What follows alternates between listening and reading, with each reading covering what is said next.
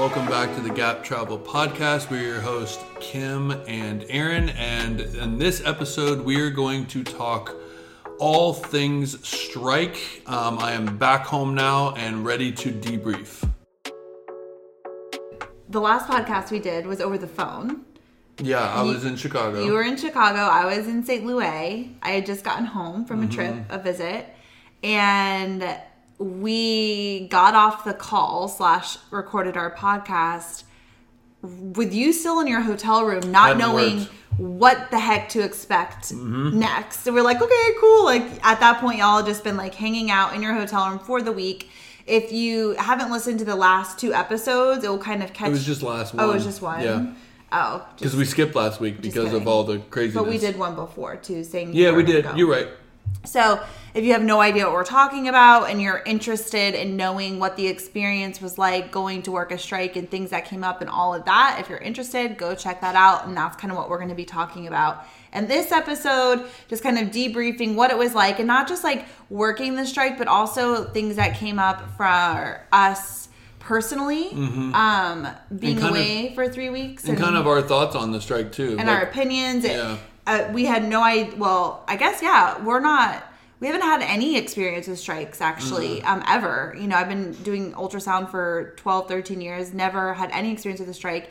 So I didn't know a whole lot about it, but it's a very controversial topic. Yeah. Which we learned, and so we're Yeah. gonna kind of share our like thoughts and opinions and kind of takeaways now that we've had time to think about everything. Yeah, but before we get into this podcast, uh, we wanted to tell you one of our favorite supporters of this podcast, um, us. Um, the Gap Travel Backpack is arriving today. The prototype, the finished prototype, is arriving today to put our hands on it. We are sitting by the window doing the podcast, but also beaming through the window, waiting for the post office man to come and deliver our backpack. Seriously, like we're literally looking for the postman. Yeah, I've got text alerts. I've got everything ready to go. Oh, somebody's Here comes. Mimi Larue. We, we we trapped her away because she was snoring like a 500 pound man, and we put her in our room, and apparently she has just escaped. So Daddy's gonna put her back.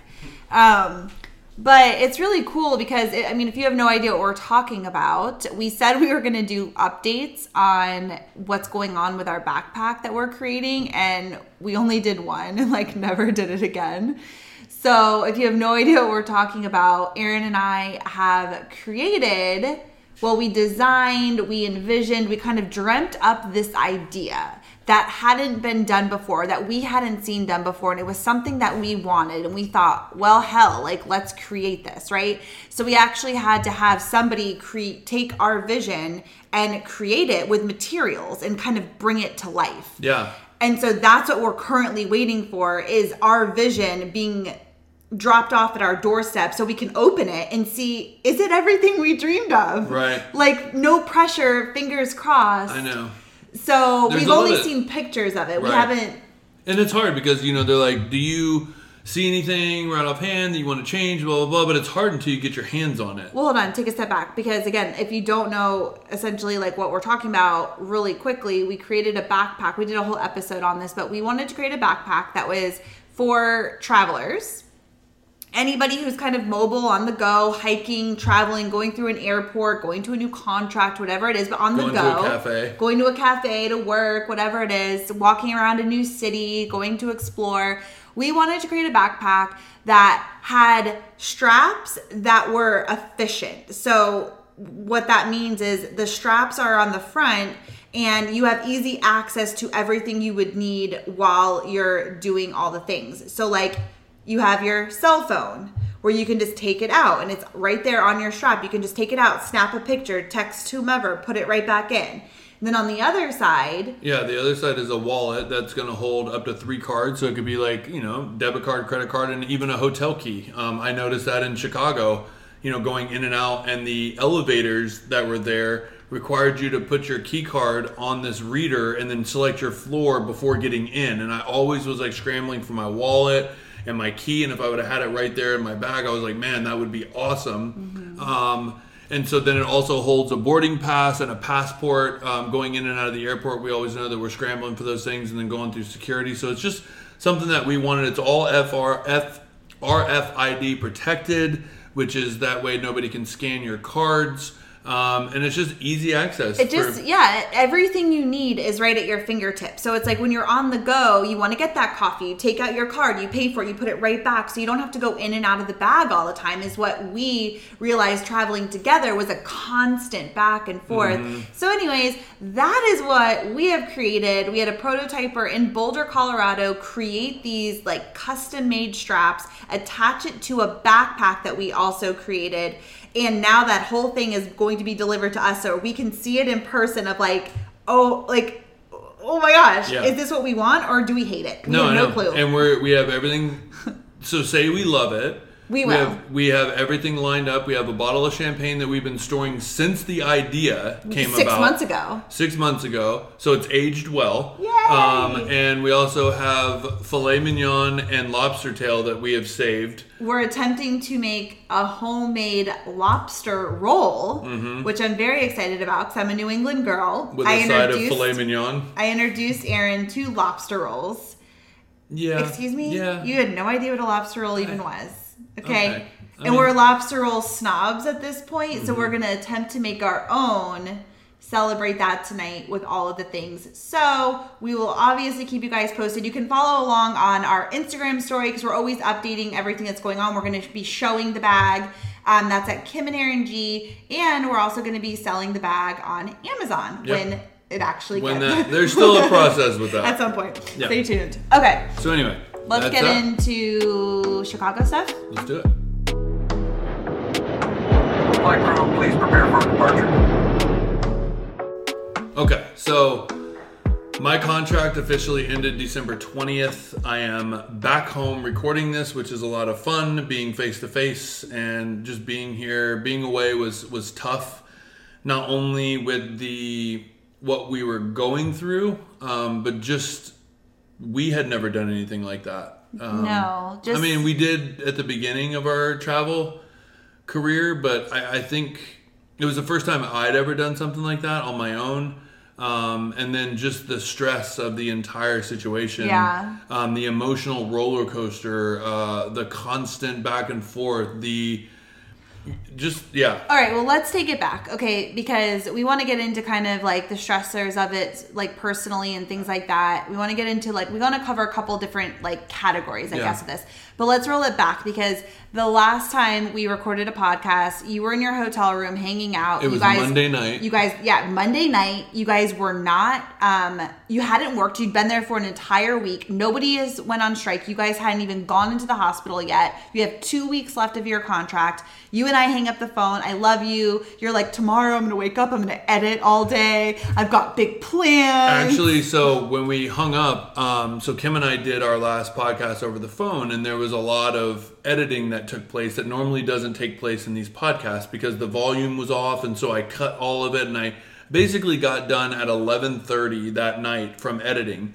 And I said to myself, you know what? Like, I've been on edge all week long. They always are claiming, like, check your email at four in the morning. Like, you might be going in. Like, today's the day. Like, today's the day. So you wake up every morning thinking you're going. You have your scrubs ready to go, everything ready to go.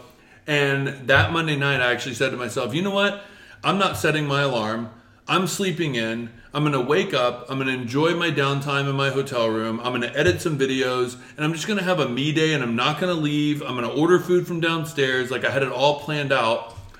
And so I so I go to work at 8 every day and I was actually pulling into work. It was like maybe 7:45, 7:50 or something. And my sister who is also working the strike with Aaron in Chicago, she's texting me. She's like, "Hey, I can't get a hold of Aaron. I've tried to call him. I've tried to text him. Have you talked to him? We got the call. It's go time. Like we actually have to go and report for orientation." And I was like, "What?" Like oh oh my gosh like okay so i like tried to call him a bunch of times and he wasn't answering and i'm like and i know what a deep sleeper he is and i'm like how could he not have his ringer on like what is he thinking Well, right and of now course, it didn't help that I was complaining of like my my back was hurting and like my workouts and all those things, and you thought I was having like a heart attack Oh, and I thought, oh, right, because I was like, oh my gosh, something bad's happened. Yeah, oh my gosh, because you were saying the night before, I forgot that you were like having heavy tr- pressure on your chest. So I was Mm-hmm. like, he's in the room, he's something's happened. I'm like, you gotta get into the room. So I was like, go over there and just bang on the Oh, door and that's as loud how as I you woke can. up. I just hear boom, boom, boom, boom, just constant, and I'm like, this is an aggressive housekeeper, like. And then I'm like, what is going on? And I peep out my little peephole, and I just see it's go time. oh my god! Come with, a- on! With a little pony, blonde ponytail. Like already been up six hours, Of like course. ready to go. Yeah. What a way to wake up though, of just like, okay, like Yeah. now you have to like collect yourself because it's not just like, oh, you're going into a new job. You have to like get your mind in the right place of what am I walking into? Yeah. Like what what am I I don't even know what to expect. Well, and there was so much buildup, like we said over the week, because we just kept hearing from the command center that today's the day. They're going to start orientation, at least orientations. That way we know where to go when things happen and blah, blah, blah. And again, just under the assumption that we were going to work a strike. So we were waiting for the picketers. We were looking out the window, like seeing, are they picketing? Is, is this going on? Like, is this happening? And we'll get into like how what actually came about um, later on in, in the podcast. But um, so we were always waiting and waiting and waiting, and then all of a sudden it was like we're going into orientation, and so fast forward, I get dressed, we walk downstairs, we go to the command center, we check in. And I sit down, I start talking to the group that we're with, that we kind of all hung out together and we're just sitting there having a conversation about the whole thing and all of a sudden this girl stands up and says attention ladies and gentlemen mainly gentlemen if you have a beard the beard must come off now Oh my God. you must shave your beard to work at this hospital and so then that was another thing like i haven't been hairless on my face So, in years Side note, when I met Aaron, he was hairless. And hairless like on his face. you had hair other good places. good good yeah. clarification But you started growing out the scruff, you know, years and years and years and years ago. And so I like I think you're so handsome with the scruff. Like when I see you without hair, it almost is like I don't know, it's very man child vibes and it's like scary. Mm-hmm. Yeah. And so when I saw you, because you did an Instagram story of you like shaving, I was like, oh my gosh. yeah i got a lot of compliments for my um, clean shaved which was cool but i know that not you the don't vibe. Yeah, I know you don't like it, so it, it made me feel really insecure a, a lot. Uh, I just I felt like I had you're a, like protector. I had a puffy cheek, and I was like noticing things, and it was just very bizarre. But anyway, so that's how I started the second half of my day. I get done with shaving. Everybody in the room had known that I was like, "All right, here I go." So then everybody was like, "Show us your face," because I had my mask on. oh my god. So the entire room of our entire staff that was there to cover this um, is all you know giggling and laughing, and then they were like, "Aaron, you need to go now. Your group already left." So it was literally seconds of just like boom, boom, boom, boom, boom. So then I go and I walk over. The door they told me to report to was locked. They said go through another door. I end up walking into the main hospital and talking to one of the employees, and she's like, "What are you here for?" and I was like so nervous to say what I was there for because nobody was on strike. So then I was like, just you know, I'm here to see HR. She's like, do you have an appointment? I'm like, no. And then she's like, well, why are you here? Are you a new hire? And I was like, no, I just Yeah. need to speak to IR or HR. So anyway, we had orientation all day that day, and So kind of cutting through because I feel like there's so many things. Is, so I think like you know one of the the main things was that they didn't go on strike. No. So I'll set the tone and then you can talk about this a little bit. But like typically what we've learned from this whole strike situation is that most of the time people go on strike and the group comes in to cover while the people strike and they do their thing the people come back and then the strike workers leave right that's kind of how it goes this was a completely different situation and and actually nobody knew this was even going to be on the table and I don't know if you even would have done it, maybe if you would have known. I don't know. But basically, they never went on strike. So instead of being like, oh, well, they haven't gone on strike yet, so you guys either go home or just hang out, they made them work in the department side by side with these people who were threatening to go on strike, did not want anybody there. Like, strikes are essentially kind of hostile environments. Uh, volatile. like, they don't want these people coming in to work and all of that. So now they've put these people, these people, Aaron, my sister, the whole group, are now working in departments with the staff that has not gone on strike and they're just using them to help cover like So to help out I, I which heard, was insane I heard on the ground that part of the negotiations. Now, granted, I, I can't say that any of this is true. This is just hearsay.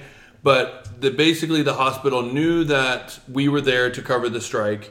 They also knew that we weren't working and that they weren't going on strike for whatever time frame that they were playing. They kept saying we were, um, but they were calling off. The staff was they call it the blue flu, and they would basically departments would just call in and just use their call in so then that way they weren't technically on strike but they were leaving their staff extremely like low and it was becoming really difficult. The hospital was having a tough time managing um, and that was kind of their way. So in their negotiations i did hear that the staff was complaining of lack of staff due to some layoffs and some budget cuts which was leading to the whole strike. And so I heard that the hospital was using it as a negotiation tactic to say that we are bringing you help. Not saying that we were there to cover the strike, although the staff is smart and knows They why we're there. why you guys were there. So then it was like this conflicting issue of they're bringing us in to help the staff, to support the staff during this time of need, but this actual staff was like, we know why you guys are here and we don't want you here. right So it was a very conflicting thing because management was saying that we're not there to cover a strike.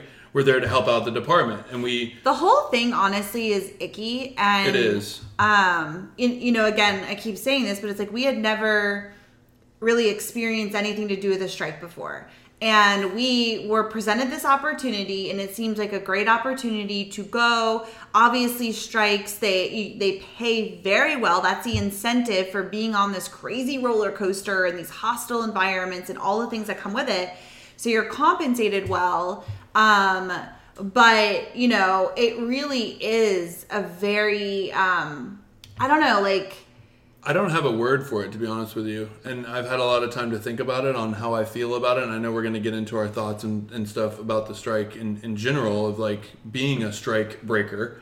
a strike breaker is yeah what they called us. But like for instance, you know, so my sister is a sonographer, and so she and, and a group of them, I think there was five or so, Five or six. five or six sonographers. They're now going into a department with other sonographers who don't want them there, right? And so they go in and you know they were just saying like basically they were so mean. So every department was a little different. Yes. Okay. Speaking about ultrasound specifically, they were very mean to them. They basically were just like throwing requisitions at them, like, we're not doing anything. Like, we're here, but we're not doing shit. And you guys are going to do everything. And we're also not going to show you how to do anything. Like, you figure it out. And they were just like nasty to them. And on top of that, we didn't have, you know, logins to transport. Um, also, transporters were there that were covering.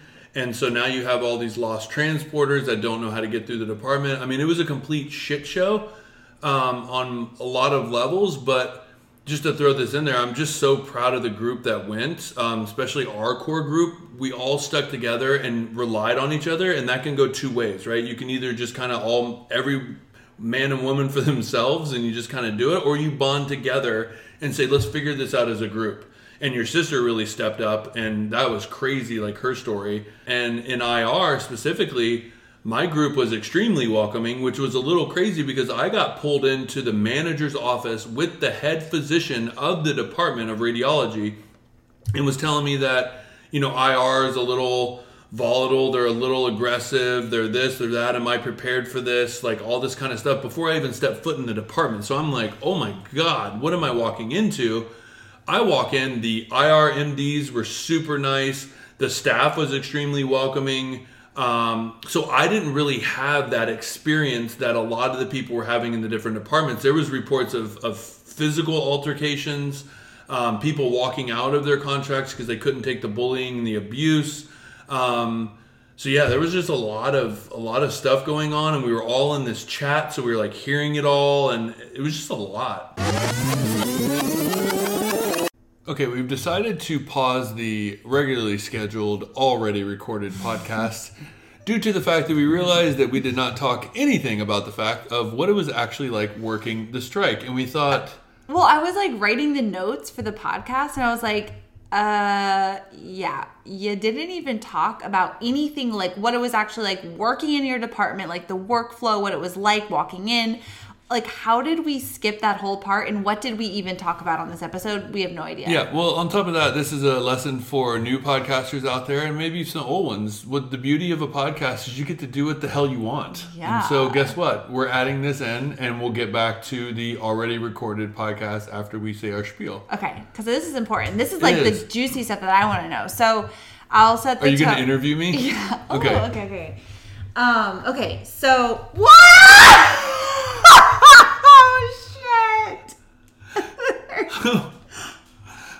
Okay. okay. We we- have to explain. All right, why Kim just lost it was the fact that we saw the mailman as we were talking about in this episode. I'm not sure if we got there yet, but he left and did not have our backpack, which really upset us. And so I was like stalking him, and he wasn't the nicest gentleman, and he was a little off, but um, he finally got to all the parcels. We looked, package wasn't there. So Kim said, Is there anybody else delivering today, or are you it? And he was like, I'm it. And now, just now, when Kim lost it, he just drove back another into the building. another one just It came in with again. his lights on. Oh my god, because he forgot our package. No, it's still in Denver. He was supposed to bring our package. It's still in Denver. Okay, stay Anyway, tuned. that was funny though that you oh drove back. Oh my god! I swear he has it. I know. So okay, back to the All right, interview the me. juicy stuff. Okay. So, what I want to know, right? Because as travelers, we know you walk into a facility and you have somebody there, they're training you, they're showing you the ropes, they're welcoming you. They're like, "Hey, let me show you how to work the machine and here's your logins and here you go." Like this is what our flow is, right? Like that's what we know as travelers. Even though we're nervous and it can still be intimidating, we know there's people on the other end to receive us that are like to show us the ropes, okay? This working a strike is obviously a completely different situation. I will say the original thought was that y'all would walk in and nobody would be there, right? So it'd be like you and like yourself figuring it out. Pretty much. But you're you walked in, okay? So we're going to talk from your perspective because nobody else is here. So you walk into IR the staff is still there remind you and the staff doesn't want you there so you walk in and like what was it actually like with the work like the workflow Yeah, so I'll back it up a little bit. The one thing that this hospital did really well was when they got word that they were possibly going to strike the next week, that's why they started us early. So was it political or was it smart that they said what we would like you to do is I understand you're working side by side with the staff that's probably going to strike. They're probably not going to like you. If they do give you any problems, come see us. We'll fix that. But they put us through orientation. So we had an orientation day where all we did was get our badges and then we had a Cerner log on training through the HIS staff. So we all sat in a room. They ran us like a high level overview of Cerner. They made sure that we had our logins. So then those emails came through before we walked in on our first day. So we could actually Yeah. log on to the computer. that's helpful That was very helpful because that would have been a struggle for a lot of people to try to like have to ask people for their logins, which they're never going to give you. they would have told you to f off yeah Pretty much. So they did a good job on that aspect. So that whole day was just like, and then we went to the department. Our department heads talked to us and then said, "Come back tomorrow for your first day." And so that basically that first day, um, in my situation was, as we talked about in the podcast, just that um, I had a meeting with the r- head radiologist of the department and the manager, and they said that IR is a little hostile, blah, blah, blah. We just want you to observe today. Just observe how they do things. Um, just kind of stay out of the way a little bit and just kind of see because this is your orientation week. Because if they strike next week, then you're it. And so I went into the department and literally got yelled at by the IR doc immediately that I was causing uh, them not to put patients on the table because they were trying to train me oh my god and then I was causing an issue. and I need to just go hide in the corner. Is basically what he said to me. So I was like, all right, cool, whatever. Like, I'll just stand back, no big deal. Um, so I was catching a flow. Now, granted, I've been doing IR a long time at a lot of different facilities, and honestly, I, I might be patting myself on the back, but I'm fucking good at it. Like, I just I can pick it up. I know what they're doing. All I need to see is their back end flow that I don't really understand. Um, but this facility didn't do it. They don't bill for cases. They don't chart. They don't do anything. They literally just complete. They don't even start their exams. You know, in like Cerner, you start them. Don't even do that. They just complete it. That's all I had to learn how to do, other That's than the easy, cases. yeah. So it was super simple for me. Um, so then basically, couple cases go through i'm kind of looking around. The manager comes and finds me and says i need to go get my radiation badge. And she says and oh and by the way remember how i told you to stand back? I really need you to do cases.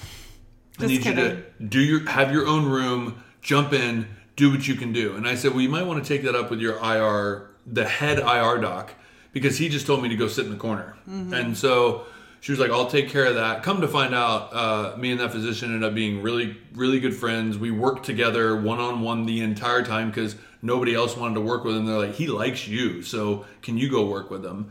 Um, but for the most part, it was literally throw me in and sink or swim, basically. Yeah, wasn't Um, that girl like like one of the texts was just like, "Are you okay? like? Do you know what you're doing? Are you okay?" And you were like, "Yeah," and she was like, "Okay, bye." And then you like never saw her again, and Yeah. you basically ran your whole room by yourself Yeah. with no training. Which is what I would prefer. Yeah. Um, I would literally, they set up the most basic trays I've ever seen in my life, but the physicians, they scrub their own cases by themselves.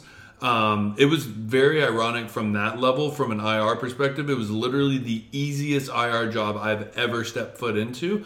So I had a lot of space to handle the other craziness that I would rather work by myself because they would question, you know, they told me like like they were I was they told me that I was um prepping a patient too much. yeah, That I was over prepping with chlorhexidine and I shouldn't do my drapes that way.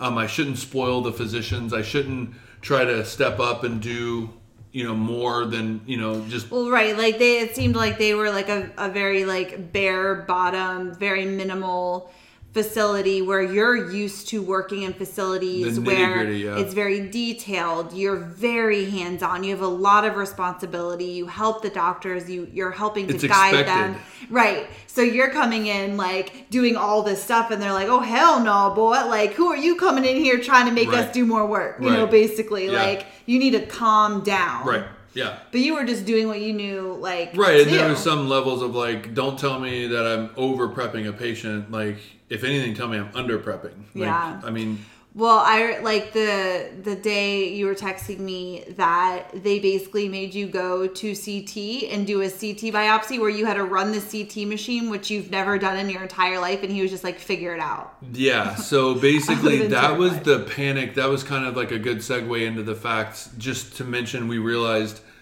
my entire three week contract, they never went on strike. Never. Yeah, spoiler alert. That's another thing we didn't say. They never ended up going on strike. They are going on strike this Tuesday. Quote, so the day that this releases, they'll be technically on strike unless what happened was they were supposed to strike last Tuesday. A judge got involved, a circuit judge, and wrote an injunction that said they cannot strike. He prevented them from striking due to COVID 19, due to he's in the pockets of somebody in the hospital. Who knows? I'm just saying there was an injunction written that they were not allowed to strike. I so they know. never went on strike. They never went on strike. So anyway, they were passing around the sign up sheet to picket on Friday when I when I was like done with my shift. And so they were gearing up for this Tuesday coming up. So they never went on strike. So what was crazy was while everybody was gearing up, everything was like kind of calm, kind of whatever. Monday rolls around. So the second week, third week I was there, started my third week they thought they were going on strike on Tuesday. Mass panic hit. Like all of a sudden, like I have residents, I can hear them yelling out, "Where's Aaron Gibson? Where's Aaron Gibson?" And I was like, "That's me." And they're like, "We need your phone number right now. Like you're the only one on call. You're going to be running the department." Then I had like the heads of all the departments coming in and saying, "If we get a stroke, can you handle a stroke patient?" Like. Oh, and by the way, our neurosurgeon or our neuro IR guy that's normally here, he's off all next week. So you're going to have to cover the strike, the strokes during the strike with a doctor from another hospital.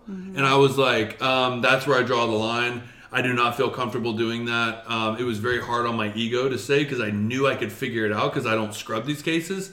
So I could get through it. But I was like, if anything happens, Yeah. that would be on me. And that's not fair to that patient because I don't know how that doctor works. I don't know who he is. I don't know what he's capable of doing. And that made me feel uncomfortable. If it would have been our IR neuro guy, I think I could have got through it. But it was because it was another hospital and how that works. Well, it's just adding even more pressure to everything else that Right. you had to just figure out. And I think another thing too is like different departments had a different amount of people. So like again, ultrasound had like six people. So they were all in it together, right? They were figuring things out together as a team. Where you, for one week, you did have Kevin with you. Mm-hmm.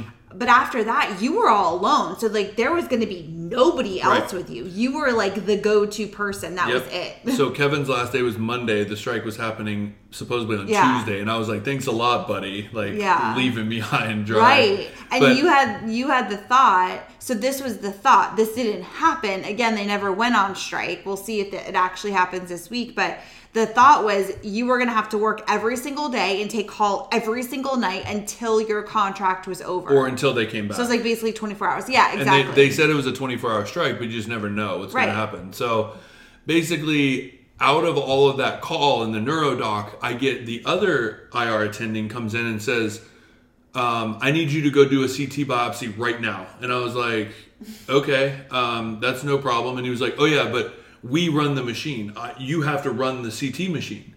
And I was like, wait a minute, I've never touched a CT machine. I've only scrubbed because IR and CT, you know, it's like it's very rare that you have IR techs. I know they are starting to go that direction, like Yale was doing that, but they had a select few IR techs that knew how to do that. And they trained them for weeks. That's why I was actually at Yale because they were training their techs to run the CT to, like machine during biopsies. Anyway, I was like, I've never, t-, and he was like, well, what are you going to do if I call you in at, at midnight for a drain placement? And I was like, I don't know. Like, I've never touched a CT machine. You're not a he's CT like, tech. Right. So he goes, It's ridiculous. Well, you're going to go do the next biopsy and you're going to run the CT machine. And I was like, oh dear God. So I go hauling ass over to CT, and sure enough, Lindsay and Shelby were the two CT techs that were there. And I was like, yo, I don't, they're making me run this machine. well, in case you don't know who Lindsay and Shelby are, they're two girls who are also there working the yeah. strike. The, yeah, we all like looked out for each other. And so I was like, are you guys available? And Lindsay was like, yes, I'll stand behind you. I'll show you how to do this because the staff in CT was like, no, like, Figure it out. he should have an IR tech training him. They even said that to Lindsay. Don't show him. The IR tech should come over here and show him how to do it. And so she was like, no, absolutely not. Like, anyway, so she ran me through what, what I needed to know, but come to find out the doctor was actually could run the CT machine himself. Like he knew it so well mm-hmm. that he walked me through it. But it was a big thing because I'm like, now I'm running the CT machine. And of course, I go to think, this is fine and dandy now when Lindsay's standing behind me, Yeah. when the doctor's there. It's not three in the morning with a screaming patient Right. trying to figure this out. And what if something goes wrong? Yeah, this is straightforward, but what if the tilt's off, or what if the pictures aren't coming up, or what if they're not going over to like I don't know how to troubleshoot any of this.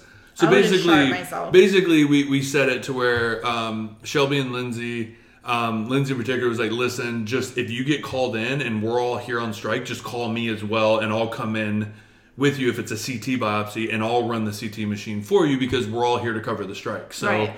I'll just come in and do that. And that way you don't have to worry about it. You just cover the doc, I'll cover the CT machine. Yeah. So we had that agreement. So that's again where, you know, working together with somebody was like awesome to have your core group there because I would have just been left on an island. Yeah, I think it's like, I mean, I'm a sonographer. If they were like, you need to go shoot some x rays, I'd be like, I have absolutely no idea what you're talking about. Like, it's two completely different modalities. Mm-hmm. Like, you know, so for them just kind of expect you to jump in because their IR techs do it. And so I think that was kind of the big takeaway is like, even though you're IR people, they were, you know, nice to you. It's not like they were mean like a lot of other departments, but they still weren't like, hey, let me show you how to do this. Hey, let me walk you through this. Hey, let me be hands on and make sure you're comfortable knowing what you need to know. It was very much just like, kicking the butt. Go figure it out. Like, go Right. figure this out for yourself. And like, we're cool, and we're basically going to make you do everything, and we're going to watch you and let you figure things out. Mm-hmm. Yeah, I mean, there was a couple of times where I couldn't tell if it was logistically what was going on, but of course you're on high alert, so you think everything is vindicative in a way. Like they would tell me to set up room two, I would get completely set up, and then they would come in and tell me that the room changed and the patient's going to one, which is like an even worse room. So then, like, I'm like, okay, cool, no big deal, but I'm thinking in my head, like, they knew I was setting up. They told me to. Like, is that Yeah, on just, like, purpose to like make me like redo everything and totally change the ultrasound machine over and put in the images and like but I would just do it. I think, yeah, you know, just so like the tone of every day. So, like, again, there was one week where you guys were in a hotel, two weeks where you worked Monday through Friday. And I think it's like that mindset of really being able to think about when you're walking in, you have no idea what to expect. It's very unpredictable, it can be very hostile. You're figuring things out. You don't really have a support around you because you were alone trying to figure things out. Like, and luckily, you're such a you have such a good personality that people naturally like you the doctors liked you you're good tech you know so like you had all of that working for you. Mm-hmm. But i think just the the thought of like you're walking like i have no idea what to expect. Today are they going to be there? Are they going to call out? Mm-hmm. Is today going to be the day they strike? Like what am i coming into today? I have no idea. Are they mm-hmm. all just sitting around making me do everything? Because what was it where they were like looking at all the cases and they're like, oh shit, like tomorrow you're gonna have a horrible day. Like That's I'm glad I ain't gonna be here. That's when they thought they were to strike. Right. And then the doc's like asking me, how many cases can you cover by yourself that you feel comfortable? And then they didn't change the schedule. So he's like, well, I got four uh, fistulograms tomorrow, and there's a lower leg runoff, and like these are big cases. And then one doc was like, I can do the tech work. Um, and I'll just help out. And he was like, But you know what? I'm not doing that because this is ridiculous. And I'm not doing that. And I was like, Well, you shouldn't have to. But what you have to understand is like, I can I can fly and I can handle like two rooms because all I'm doing is really circulating. And if the nurses are still here, they can step up as well as long as the communication is there. But like you just have to understand like I'm gonna do the best that I can and we can only go at the pace that I can go. Yeah. And so they were like, totally understand that. Sweet, we'll work it out, no big deal. And then at seven o'clock on Monday night, or five o'clock on Monday night, the injunction came through. The doc comes running through the department, and he's like, "No one can go on strike. A judge just said you can't go on strike. See you at work tomorrow." Yeah. And I was like, "That's awkward. I'm gonna leave now." Yeah, I mean, oh my gosh, I had to say something that was super important that I was like, ooh, that's really good, and I just forgot. Um, just working when I was saying like I can just do what I can do. yeah, I guess I now I forget what it, it'll come back to me, but you know, um, with ultrasound, you know, they were basically, and we talked about that a little bit before, but they were basically just like they were all saying we're not doing anything. Like they weren't showing them how to do anything, and they're like we're not doing anything, and like just like throwing requisitions at them, making them do everything. So my sister, who's Oh, I was gonna- badass, I was gonna tell that story. Yeah. she's a badass and she doesn't play games and and it's funny because she's like so little and blonde and cute and small and like is just a Happy. happy person right and and and i'm the same way but we both have a temper and like it's like you don't want to mess with us because like we have like a, a She doesn't have a fear of shooting it straight. yeah, like she's a straight shooter. She's super blunt. She doesn't really have a filter in that way. And so she basically was just like, So what they were doing was they would literally have stacks of patients for the travelers to do, and then they would sit on their phones, and then they would send the travelers to lunch, and they would be there, and then when they came back, there'd be a new stack, and no cases were done. They just sat in their little lounges and just passed out patients, and then they would even hand uh, patients to the staff, the regular staff, and then one tech noticed that she would just like look around and wait for one of the travelers to come and then be like, here's your next patient. And so Elizabeth was in the breast center, which is Kim's sister, and then she came back into general for the last week. And she was like, it is brutal, it's rough. So then the second day, she went up to the lead and she was like, hey, I just need to get a flow here. Like I've been in the breast center. Like, are you guys just not doing patients? Because if you're not doing patients, that's fine. I just kind of understand that we're just going to do them all. And let me ask, if you're not doing patients, but you're still at work and you're not striking, Like, why aren't you doing cases if you're not on strike? I don't understand that.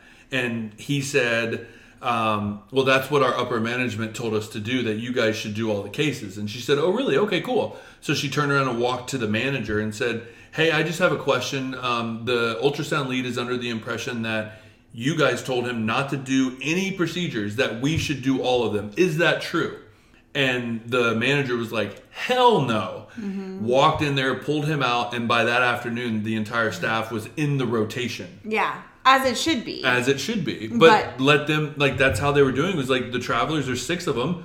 They were taking the first six patients, yeah, and then you guys. And then when they were done, they would take another patient. So it wasn't like the full time staff had to work even harder. Right. Like we went in there to work. yeah, We weren't just sitting back either. right. So it's like might as well keep patients going because our day goes faster. But they were just like we're not doing anything. Yeah, and they were like mean. Yeah. you know, they were like really nasty to them, which Not teaching them protocols. nothing, Nothing. like just gnarly to them. And what I not that's what, so I just remember what I was gonna say is that the craziest part is that almost everybody that was like in your group or like the group that we knew that was part of our community.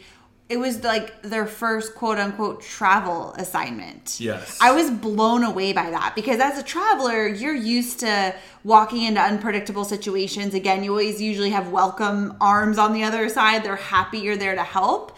Uh, this is nothing like a travel assignment. We really tried to stress that. Like, this is not normal, you guys, like, at all. But I was really surprised that people were like, oh, it's my first travel job. I just mm-hmm. jumped in. It's a great way to make some money, kind of get my feet wet, get my foot in the door, and just like jump in and get started. And I was like, wow, like go big or go home. Yeah. Like, and there was a lot of people there who actually worked full time and left to come and work. Mm-hmm. And they were going back to their full time jobs. Yeah. Essentially, they had never traveled or anything, you Right. know. So, anyways, I thought that Yeah, was. I mean, within our immediate group, it was more than fifty percent that Yeah. were uh, not travelers. Yeah. which was crazy because that's like you said. All I kept doing was like, "This is not normal." Yeah, this, this is, is- not normal. Right. And usually, when you leave, there's like a party and everybody's excited, and they don't make you work very hard on your last day. And like, I mean, granted, that's what we've Yeah. seen, you know, like whatever. But um, I was trying to express to them that it's not, it's not anything like this. But they held their own and did a good job. Yeah. I mean, I was like, if you guys can handle this, the travel world's a piece of cake. Oh, a hundred percent. Yeah. So I think yeah, I think that paints a picture. We just want to like paint the picture of like what it was actually like in the grind every day. Like you guys were in the trenches, and I think it, it, it took an emotional toll. You know, again, like for me, I walk into my assignment every day, and I and I, you know, things are always thrown at you, but you kind of know what to expect. You know, the outpatients, you got ERs, whatever. Like we have an I, I know the people I'm going to be with, the the personalities, like whatever. And so I think for y'all, like walking in and just always being so unpredictable, like it plays an emotional roller coaster. Like you got to amp yourself up to be like, what's going to be thrown at me today? Who's going to be there today? Is anyone? Is someone going to be mean to me? Do I have whatever? Like, and you have to really like get yourself into like this high vibe energy Yes. state, which takes a lot of work to get to. Yes. And then you have to like be in it all day, like stressed out and then you come back and you almost like crash and then you have to like do it again the next day. Well, you don't because you know it's coming back. Yeah. Like it's coming back. And I think that's the been the biggest adjustment is there was that adrenaline rush Mm-hmm. of that constant like gear yourself up for whatever's going to hit you and like they could strike tomorrow. Like, you know, when the injunction happened, they could have went on strike Thursday. They didn't strike Thursday, so I was like, it could be Friday. So you're just constantly just waiting, and then the union wants to keep the hospital on its toes. So it's it's constant thing. Everything's So you're uncertain. so you have that adrenaline of all times. Like it's just like this rush of like I'm gonna go in there and I'm gonna I'm gonna take care of business and I'm gonna show up and I'm gonna be good and it's gonna be awesome. And then it's like you're done and you're just like you've spent three weeks on that like rush, Mm-hmm. and it's like hard to come down from. yeah, it's almost then you come back and you're like, whoa, like, Yeah. whoa. Yeah, Now you just like want to sleep. yeah, yeah, pretty much. Well, I All think. I think we've Back covered it. So back to the normal, already recorded programming. Yeah, I it, it felt heavy, and I but I love though that you guys because you know you were doing Instagram stories every day, kind of sharing updates and stuff, and like you know I just feel like you really tried to exemplify and like and, and rally troops and Laura with like her Oh. connect with people. Like we it and I'm and I wasn't even there but it was it, it was such a just like a mind fuck mm-hmm. for back of lack of a better like phrase. And like such an up and down roller coaster that like just getting in the mindset of really trying to stay positive really trying to be like okay guys like this is where we are right now. We've got x amount of days left. Let's show up. Let's let's show up for these patients because that's the whole point. Mm-hmm. We're here to help the patients because the patients shouldn't suffer because these people don't want to work and they want to walk out and they have they want their needs met whatever the case is. And so it's like let's show up. Let's have a positive attitude. Let's like take moments to like laugh about things. And you know so it's like really trying because it's very easy and I was in that WhatsApp group for a little bit, and it's like it's very easy for people to be so negative of like this happened and this happened and this happened, and I get it. Like it's not all rainbows and butterflies, but I feel like it's very easy to go down such a negative spiral. And like you guys really tried to like keep the morale up, and I mm-hmm. think that's what allowed you guys to carry through, and like like end on a decent note. Or Yeah. I think it would have been And our core group was ultrasound, CT, nuke med, and IR. That was like our core group that was there. And you know, again, kudos to everybody that was there. You didn't see any of the hostile stuff in that WhatsApp group coming from those departments. We mm-hmm. just kind of kept that to ourselves. We talked amongst ourselves. You know, we'd always meet before work and we would meet 30 minutes prior to going in and we'd all just kind of like gather our thoughts and how we were feeling and then we would all meet after work to kind of debrief and just let it out and then we'd go to our rooms and go about our business and so it was just really cool to have that support system um, from everybody there and that was like i was very lucky to have that um, and it was yeah it was just it was crazy because I was doing stories every single day. And then once work started, I stopped doing stories. like you never came on once. But see, I also felt like one, there was a couple things. Oh, mailman. Um, oh, he went the other way. Sorry, I'm like squirrel. Um, God. Oh my god, babe! I just dribbled my coffee everywhere. But I realized like there was a lot of reporting going on because it was like this back and forth, back and forth, and I was kind of you know reporting on that. But then once work started, it got a little redundant with like what was going on. Two, I needed a break because I feel like I took on a lot and I just needed to like man man my own side of the fence. Yeah. Man my own side of the fence. Yeah, Yeah.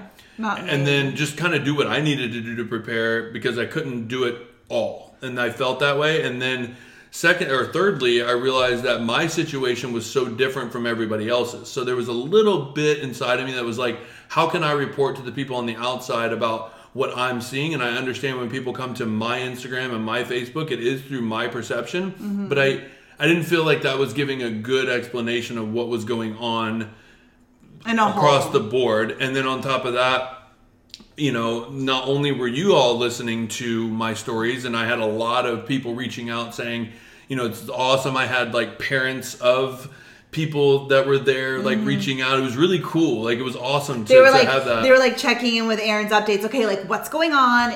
Like is anything changed? Is everybody okay? Like like tuning in to see like Yeah. what's go- even I was. I was like checking it like okay, what's going on? Like if I hadn't talked to you. Yeah, but not only were the parents, but we later found out it's assumed that it was me, but the head of the union that we were going in was watching my stories as well. And gave you a little bit of a shout There out. There was a little bit of shout out, shout of, out. of this blogger.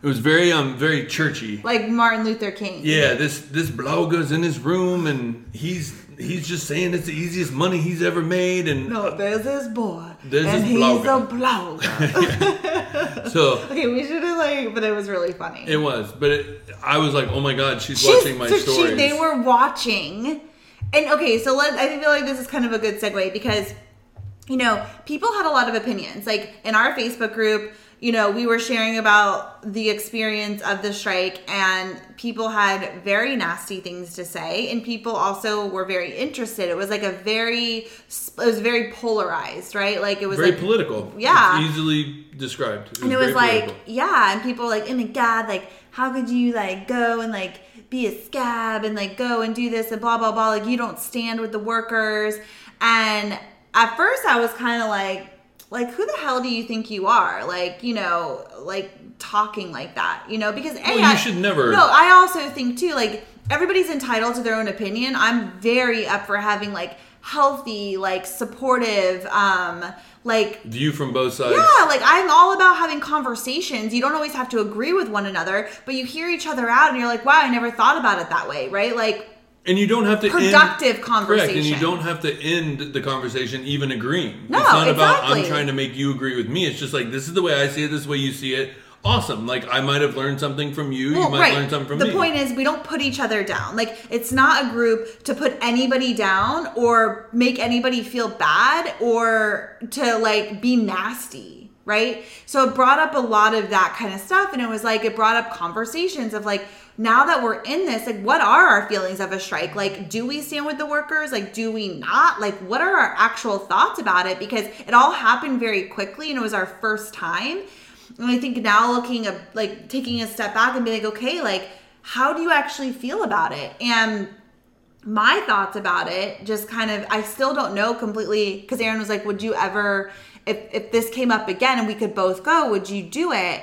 And it's like a, I would never do it if you were working with the staff. I just think that's such a hostile environment. Yeah, I I don't. yeah. I don't think that's productive or healthy or kind to anyone or normal. or normal. Um, but I also, you know, again, like obviously the allure with a strike is the money. Like, let's be real. Like, it's a it's a way to make a It's a lot shit of money. of money. Yeah. B, um, you know, how I looked at it was like, wow, I don't feel like I'm not standing with the healthcare workers because, of course, we always want to support people and you want people's peers, needs to be met. Like if they if they're feeling a certain type of way, then you want everybody to come to an agreement where both parties feel served, taken care of, heard. I don't think they should just get whatever they want. Like I think it should be like a meeting of like mutual um what is the word? Like just Mutual agreeances. yeah, like where both parties walk away being like, okay, cool. Like I, we each got a little something that we wanted. That being said, I also care about the patients, and if people walk out of a job, then who suffers from that? The the patients suffer because they don't have the care they need that day, right? Because there's no one there to do it. And so from that perspective, like no, that's not okay. So the people that come in to cover these strikes are there to support the patients and continue the care until the hospital and the people reach an agreement, Right. right? And- yeah. And I don't think that's a very I don't think that's a negative thing. No, I don't. I don't think it's negative, and I also have just been playing it back and forth. It's just been ping ponging in my mind because I understand both sides of the fence. You know, when I was at Stanford Children's, the nurses were threatening strike, and as upper management, we were trying to figure out how we would work that out. And thankfully, like nothing ever happened. Everything just went on. They reached an agreement, so on and so forth. But with this being said, like my first initial thought was we are in the worst part of the pandemic that we've been in since this started. This is a county hospital in Chicago, huge hospital. The patient population there is suffering from from COVID as well. The staff is struggling because of the fact that they've been outputting it so much and there's been budget cuts and they've been laying off and they haven't had any hazard pay. Just lots of things like that, which I completely agree with them on as well. Like they should be getting compensated for that and putting their lives at risk and, and all the things that go along with that and PPE and um, getting extra help to cover the surge in patients that's all where I stand. But I also like I don't agree with the hospital and, and how they went about that. But I also, like you said, if the staff walks out, then the patients suffer. And so I was like, man, like I can go and help with that until I got in there and started learning about all the different things. And we didn't talk about it very much, and you're just not sure who's telling the truth and what they're actually telling you. And that was another flip side. You just don't know if somebody's baiting you or setting you up. Like it's this constant trying to read, like, am I getting real information? Are they teaching me what I need to know? Are they setting me up? Like it's a very bizarre feeling. Yeah. Um, and so you can see it from the level of if we go in and mend the gap, the hospital does not have to act quickly to meet the needs of the staff. On the flip side of that, if we're not there, then the patients are at risk, and the hospital would just have to give in to any needs that the staff had. Mm-hmm. So it's a bridge, and it's a bridge between the two. So if we can take care of the patients while the staff and the hospital have time to negotiate, then that's the best case scenario in my opinion. Yeah. And in healthcare, I feel like it's a different style of union. We always hear about the unions of like the steel workers and all the different plants and the things like that have grown up, you know, that have built this country. And I think unions are very beneficial in a lot of ways, but in healthcare, I feel like it's it's beneficial as well. But it also like like like you said, the show must go on. Like Right. patients just don't stop going in. You can't shut down an entire hospital or department and i think that's where you know there's a gray area. So i think just to be like so opinionated of like it has to be this way or like if you do this then you're a scab and you suck and you don't see it with healthcare workers and if you don't like i just feel like there's there's room to have thoughts about different things and i think i feel i feel conflicted with both and i don't exactly know how i feel about it in this moment. I think that's okay too. It's Right. just we we did this we had this experience or you had this experience. I obviously had my own experience by through your experience. But um it's an interesting conversation. I don't think we have to be so freaking aggressive towards each other to make people feel like you're wrong for doing something. Like let's have a discussion about like well i, I actually never really thought about it like that. No, and I was the only one working in IR. So if if the entire IR staff went on strike, they would be diverting stroke patients um, and traumas like bleeds and things like that that they would have to send to another hospital. And as we all know, that's a delay in care, which can ultimately, you know, affect a patient's outcome. And so Yeah. my staff was actually really supportive to the. I mean, we didn't talk about it. It wasn't like we were in a huddle like hugging each other, saying, you know, thank you, you're here. It was never like that, but they showed me everything I needed to know. That way, in case they did go on strike, they knew that their doctors were covered and that we could get the job done until they came back. And that was their perception, which I was very lucky to have. yeah Because a lot of people didn't have that. right it depends yeah 100% And it also depended on who was there was people that were also in the union that were electing not to go on strike because they're like I I feel very good with what I have. Yeah. You know, and so there's just there's difference of opinions even within the hospital. And they were even like arguing amongst themselves and I mean it was yeah, it was It was a crazy situation. I really mean, was. honestly, like I'm looking at our calendar right now. We have like a calendar that we, um, right? You know, we have all of our stuff right now. It's like a whiteboard, and and I have the day that I came back from Chicago, and that I mean that was two weeks ago, and just to look that like you've been you were gone for three weeks like this has been the biggest whirlwind it happened so quickly and just so much stuff came up for for us personally like within our relationship you know we're we're always together. Like we are it's very so we've had a couple of stints. We've been together what 13 years. We have had a couple of stints. One where i worked um, you were working at stanford and i took a contract in sebastopol. So we were living two hours away but we saw each other on the weekend. So it's just like during the week we were separate and then weekends so that was actually kind of fun um, and then another time i left and took a contract in illinois so i was gone for like three or four weeks. Other than that in 13 years i mean we're always other together than you going to Florida when I've been yeah working. that's true. We yeah so we've been separate for a couple of weeks here and there. I think two weeks was like the longest like going home but it's like we're we're together every single day. And we've been talking about this a lot actually just within our with ourselves of just like you know do we feel like we can be codependent? Like is that something that we want to work on within our relationship? Because it's this weird dynamic because we travel together so we are each other's person right it's not like we're home and we have you know this community of, of friends and this go-to life Yeah, that not- you do every single day right It's Like- not even like I go out and play golf on Saturday with a group of guys. Exactly. It's like it's it's you and I and we're in it together and we also really like each other. So it's like we like to do things together. You know, it's like I want Aaron to come with me, you know, so it's but does that mean that we have a codependency kind of a thing? And and so anyways, we've had a lot of discussions about it and then you leaving for 3 weeks, it was a really it was like a huge growing growth spurt in our relationship. Mm-hmm. And it brought up a lot of things that were very uncomfortable that are going to serve us so much greater down the line like in our relationship Hundred percent. but it brought up a lot of my own insecurities and just like you being there away and like being there like with all women and hanging out with hotel rooms with women and you know, all of that. It was like I've I've been oh, like for years and years and years and years and years. I have constantly been working on my own insecurities. Oh my gosh, it's on its way.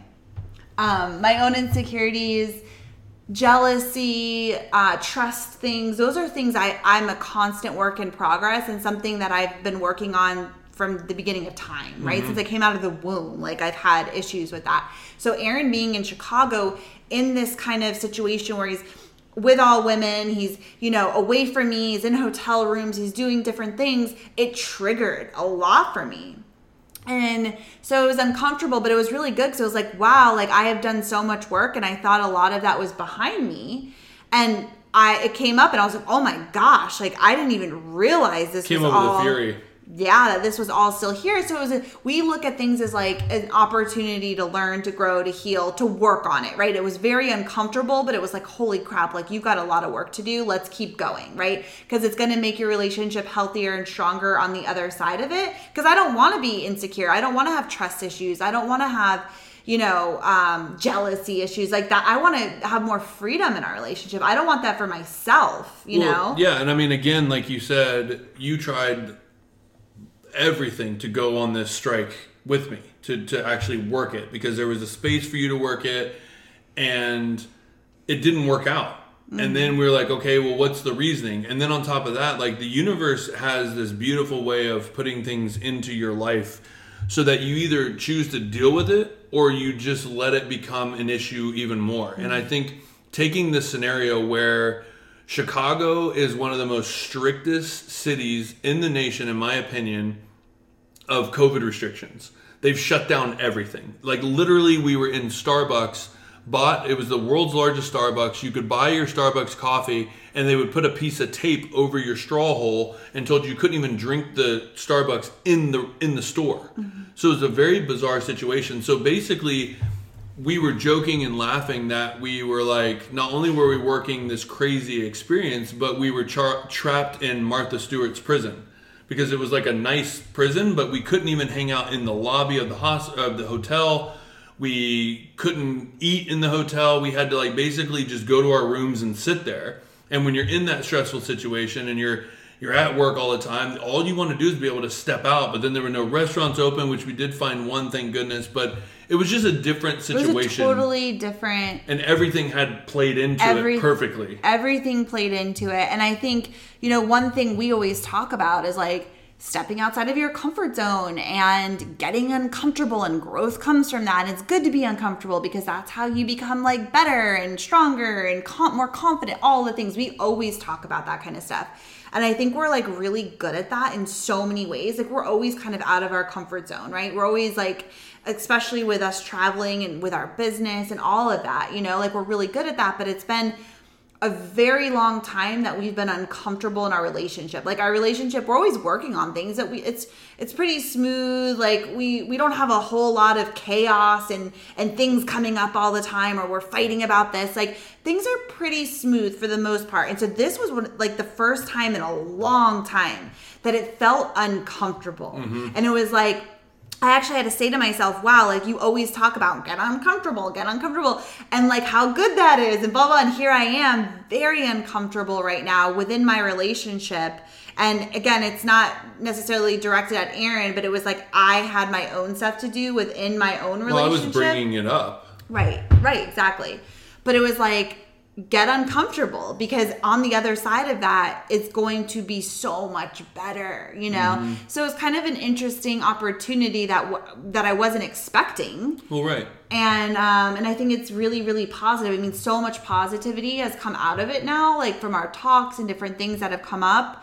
But during that time, it wasn't easy. No, it wasn't. And I think too, like, it's easy to also say, in my opinion, um, that we get out of our comfort zone when we choose Mm-hmm. to get out of it. We make the choice to get out of our comfort zone. So that means we've had time to weigh it out and be like, oh, well, we feel comfortable with this, but we're going to travel the world and it's going to be uncomfortable, but we want to do it. It's different when you're thrusted into it with not a real choice per se. We chose to do the strike, but we were not aware of the situation that was going to happen, which then brought all of this up.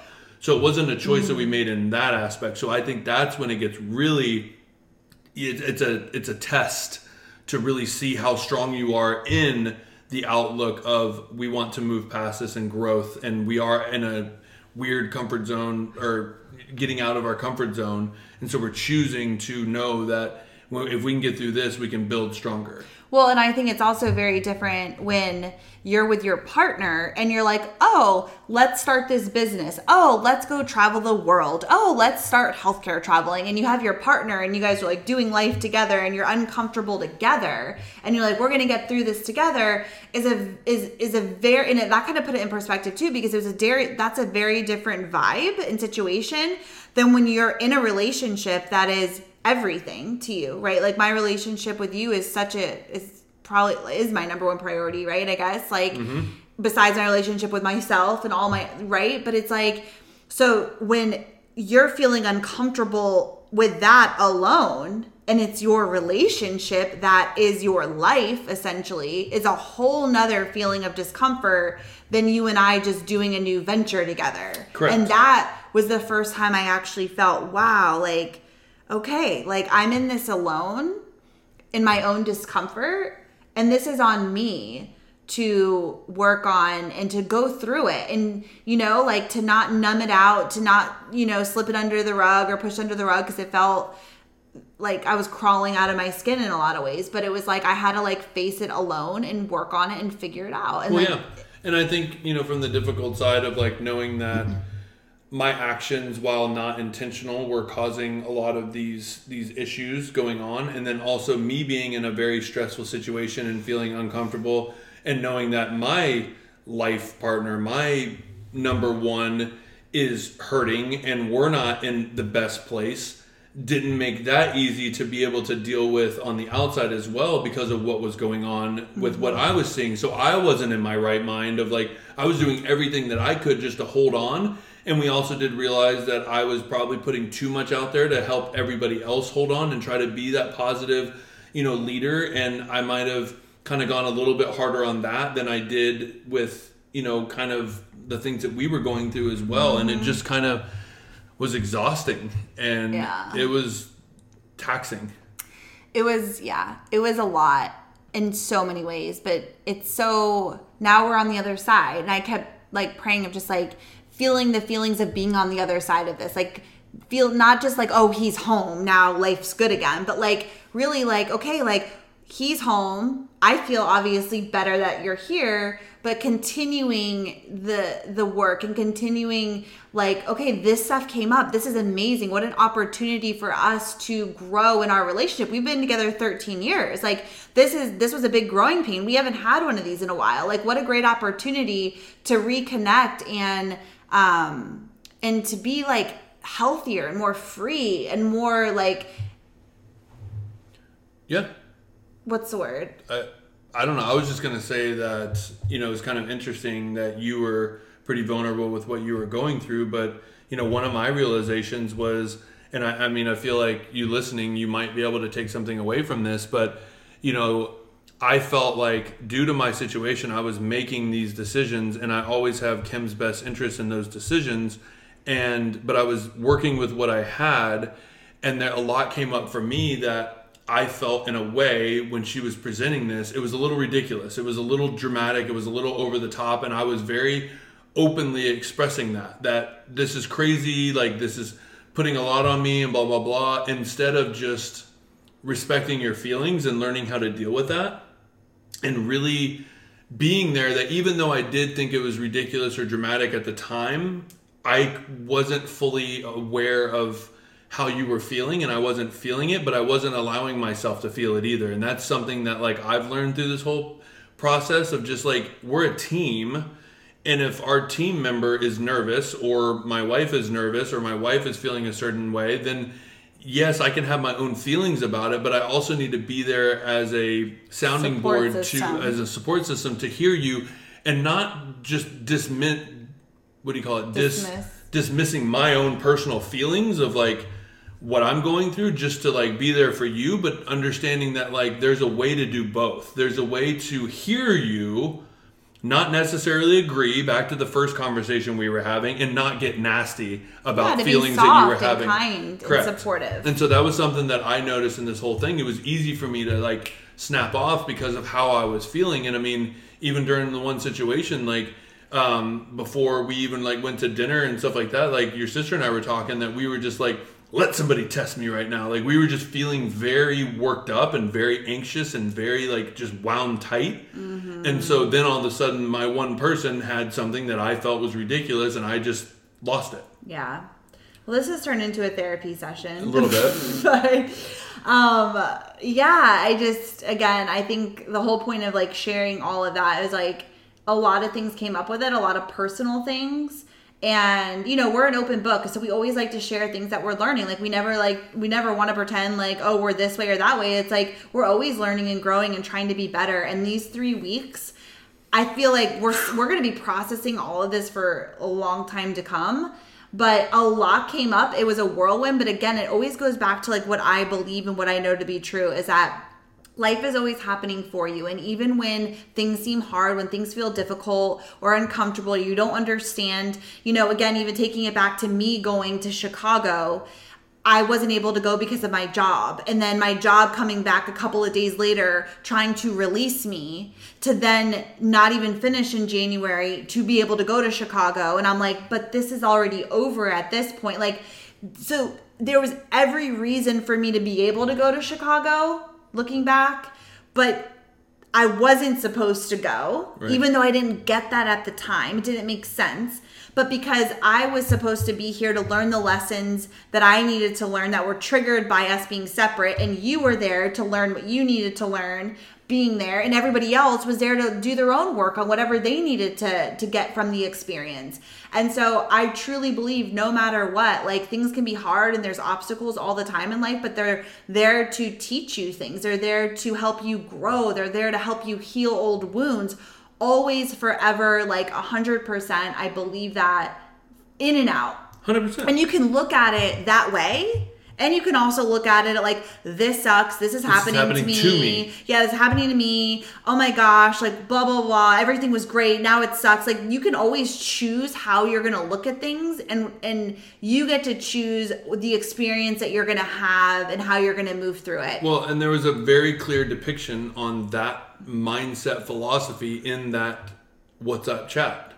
Mm-hmm. You could see that. There were people that were like, this is happening for me, and there's people that were like, this is happening to me. Right. And it was very, very, very clear. And it was just interesting how the different walks of life and why different people were there. And I'm always super interested in that and like what came out of this for certain people, what people's views of it were. Like, even just, you know, there was a lot of moms there and, and your sister and and things like that like leaving their families like their kids. Like i can't imagine what that was like. I had a tough time leaving you and mimi. Can't imagine like my three little kids and you know the the life that that that is, mm-hmm. and going to this place. And, and a lot of them are like you know in a way it's kind of nice. It's a nice get out. It's a nice retreat to just kind of like be Yeah. in my own space. And so just there's just all these different aspects. And i also believe my final thing here is just like i don't think it was a coincidence or whatever that i had a really good experience in ir because i believe that that is my mindset going forward that i'm going to get what i need to get out of this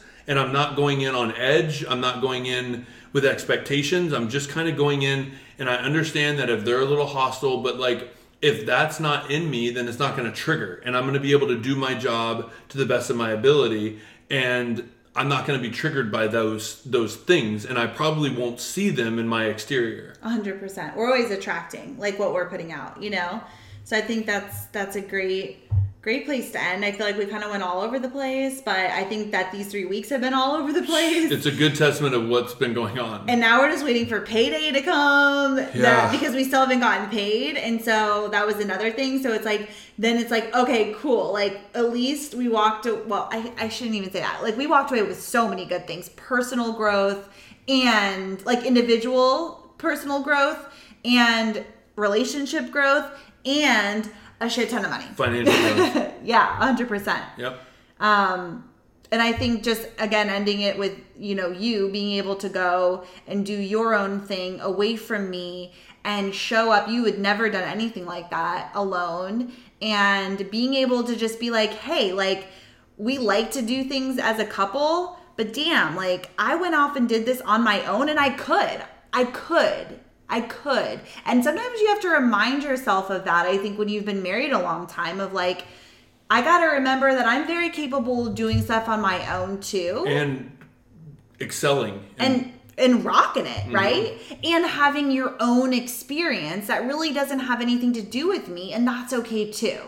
So it was a really good. It, it brought up a lot of really good Yeah, stuff, and did. um, I'm glad it's over. wouldn't do it again at I'm this glad moment. it's freaking over. You talk to me now, I would say I would never do that again, but glad it happened. Yeah, totally. So that being said, I think I think we I covered don't really everything. have anything else to say. I don't. Just looking forward to my backpack coming. Well, keep, yeah. So next next time, this Check- time next week. Well, yeah, check the story because we'll be doing a story tonight on our filet mignon, our lobster, and our champagne, along with our new addition um, in in the house in our hands. Fingers crossed. Ah! She, we love her. we will. We love her. We will. She's right. gonna bring so much joy to so many people. That's what I'm putting out there. Yes. All right. All right, guys. We'll see you next week. See you next Tuesday. Bye.